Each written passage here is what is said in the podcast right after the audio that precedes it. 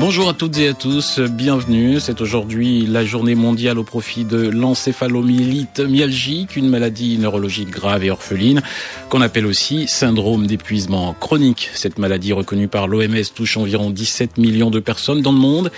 Il y a 11 ans, Sophie Benaros a été frappée par cette maladie. Depuis, sa vie professionnelle, sociale et familiale a été bouleversée.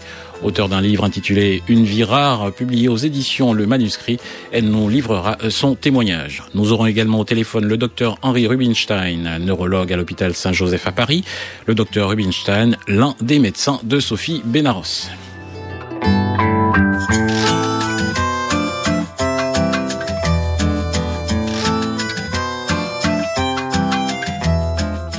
Et nous consacrerons également la toute fin de mission à la grève nationale des sages-femmes de France. Ce jeudi, nous ferons le point sur leurs revendications.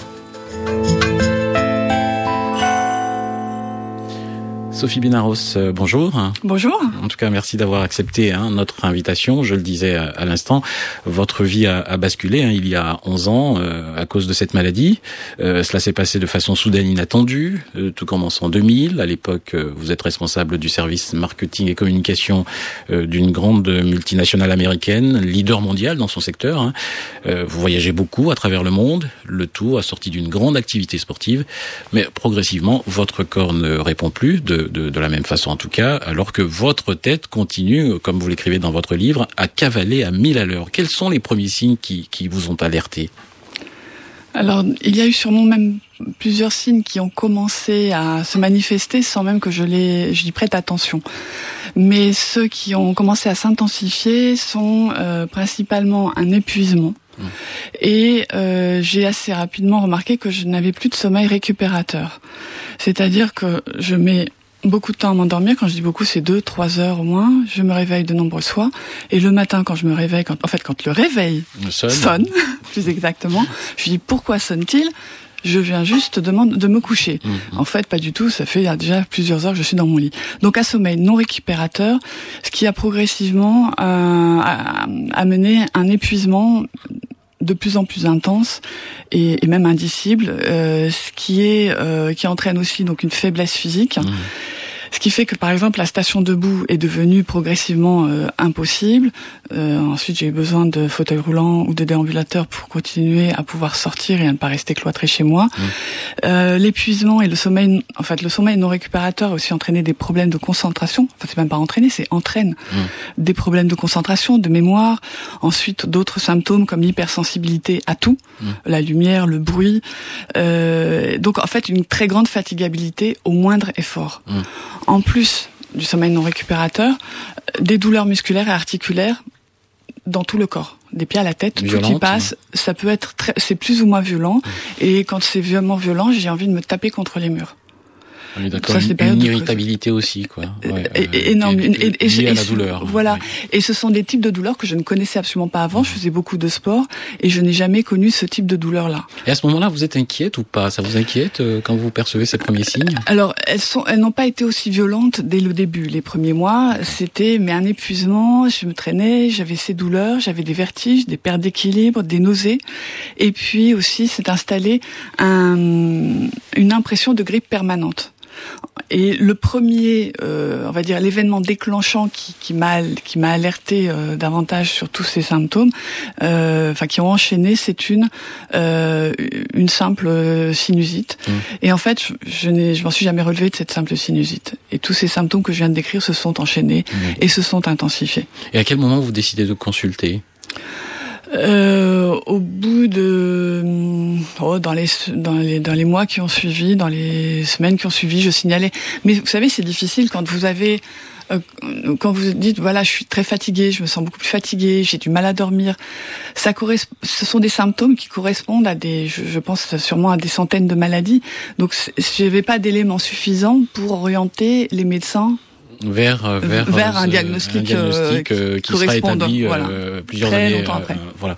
Alors justement, vous allez plonger à ce moment-là dans une. Ça se passe en 2000 hein, et à partir de ce moment-là, vous allez plonger dans une errance thérapeutique qui va durer trois ans, trois années marquées par une un terrible sentiment, euh, c'est l'angoisse de ne pas être comprise, hein, euh, dites-vous mm. dans, dans, dans, votre livre.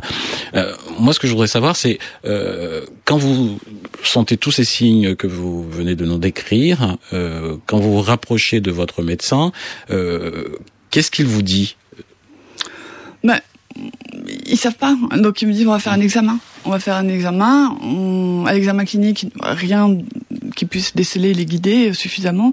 Donc on commence à faire des examens par rapport au vertige, par rapport ensuite à la, la fatigue, par rapport euh, et, et j'ai, j'ai on m'a fait faire des, des tas d'examens, des examens mmh. sanguins aussi. Il n'y a rien vraiment de complètement normal, mais pas suffisamment anormal pour pouvoir indiquer et, expliquer l'état dans lequel je suis. Donc en mmh. fait c'est un diagnostic d'exclusion qui euh, qui a permis ensuite de, d'arriver euh, à ce diagnostic de cette maladie neurologique l'encéphalomyélite myalgique. Et c'est vraiment un diagnostic d'exclusion. D'ailleurs, une fois qu'on connaît cette maladie, euh, pour les médecins, un des critères pour déterminer faire ce diagnostic, il faut que tous les symptômes que je vous ai décrits tout à l'heure mmh. euh, aient duré au moins six mois soit installé vraiment depuis six mois. C'est un des critères, mmh. un des seuls. Euh, voilà. Mais si pour l'instant il n'y a pas de marqueur biologique, euh, j'ai confiance et j'imagine qu'un jour on, ça ira plus vite et il y aura, les autres patients n'auront pas à subir trois ans et demi de d'errance médicale comme mmh. je l'ai vécu. Mmh. Alors dans votre livre vous écrivez euh, et là je vous cite hein, mon corps physique n'était plus en harmonie avec mon mental, euh, je ne reconnaissais plus ce corps, ses réactions, quelque chose avait disjoncté première rencontre avec euh, avec les médecins, mon incompréhension est grandissante. Fin de citation. Et vous observez aussi que tant que le mal qui vous ronge n'est pas identifié, vous imaginez un nombre incroyable de scénarios. Euh, quels sont les scénarios auxquels vous avez pensé à ce moment-là? Mais à une quantité de, de maladies que l'on peut connaître euh, sans être médecin et, et, dont on parle, et, et puis même de manière générale, en fait, l'inconnu fait, fait peur. Ça fait euh, monter l'angoisse, le niveau. Et on se dit, mais qu'est-ce que j'ai Qu'est-ce mhm. que j'ai Pourquoi ne trouve-t-il pas? C'est quand même euh, pourquoi ne trouve-t-il pas? Ah, Justement, ce sont ce sont surtout et c'est ce que vous écrivez aussi dans dans, ce livre. Euh, ce sont surtout les situations de transition qui sont pénibles, notamment euh, l'attente des résultats de multiples des multiples examens qui vous sont prescrits. Voilà toutes ces attentes. Comment ça se passe à, ce moment-là? Qu'est-ce qui se passe dans votre tête C'est en même temps j'essaie d'y faire abstraction pour quand même avancer dans le quotidien. Mmh. Mais et en même temps, ça, bah, ça me rattrape. C'est là, je dois vivre avec, je dois accepter d'être patiente, ce qui était ce qui était pas ce qui bon j'ai fait un peu progresser quand même mais c'est pas, dans votre nature c'est pas dans ma nature je, je, bah, je suis une fonceuse je veux mmh. tout tout de suite je veux tout réussir tout de suite je veux et, et là il, il, a fallu que je commence à apprendre la patience et là c'est terrible parce que ça me concernait euh, complètement dans mon être.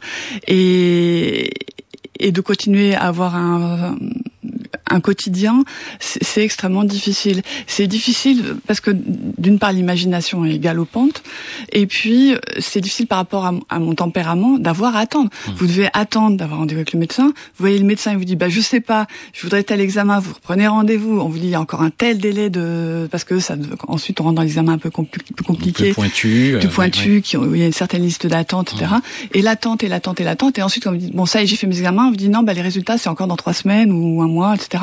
Et c'est votre médecin qui vous fera l'interprétation. Et il faut encore attendre et attendre. Et quand ensuite vous voyez votre médecin, il dit bah je sais pas. À chaque fois vous, avez cet espoir jusqu'au rendez-vous, et puis ensuite il vous dit bah non je sais pas. Il faut aller voir un autre confrère. Ou alors je sais pas. Et pire, euh, certains ne savaient pas dire je ne sais pas. Hmm. Ça, c'est plus difficile. Ça, c'est encore plus difficile. Et ensuite, essaye de, de vous amener à faire comprendre que c'est en fait dans votre tête que ça se hmm. passe, puisque eux ne savent pas comme si eux, médecins, pouvaient tout savoir. En fait, non, ils ne peuvent pas tout savoir. Ce sont des êtres humains, mmh. euh, aussi brillants soient-ils dans leur spécificité. Ils sont aussi faillibles.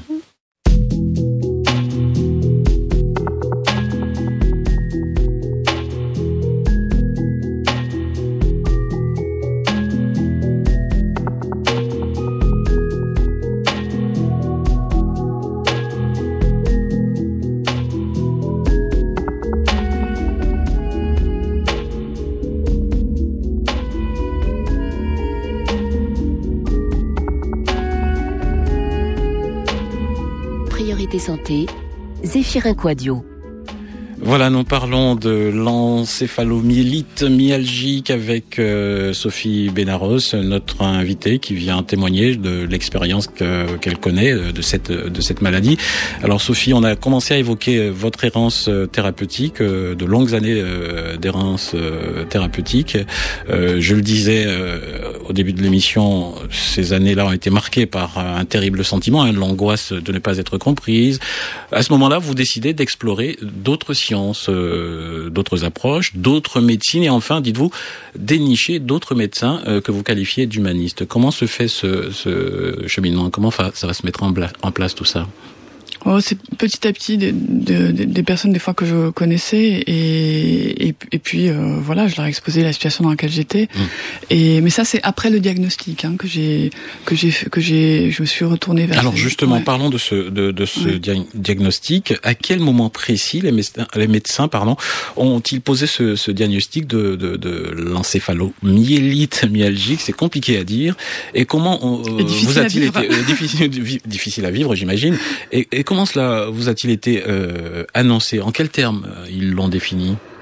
Ça a été en fait un concours de circonstances. À peu près trois trois médecins m'ont parlé de cette maladie, mais celui qui l'a fait de manière euh, euh plus officielle euh, dans un hôpital parisien, professeur de médecine interne.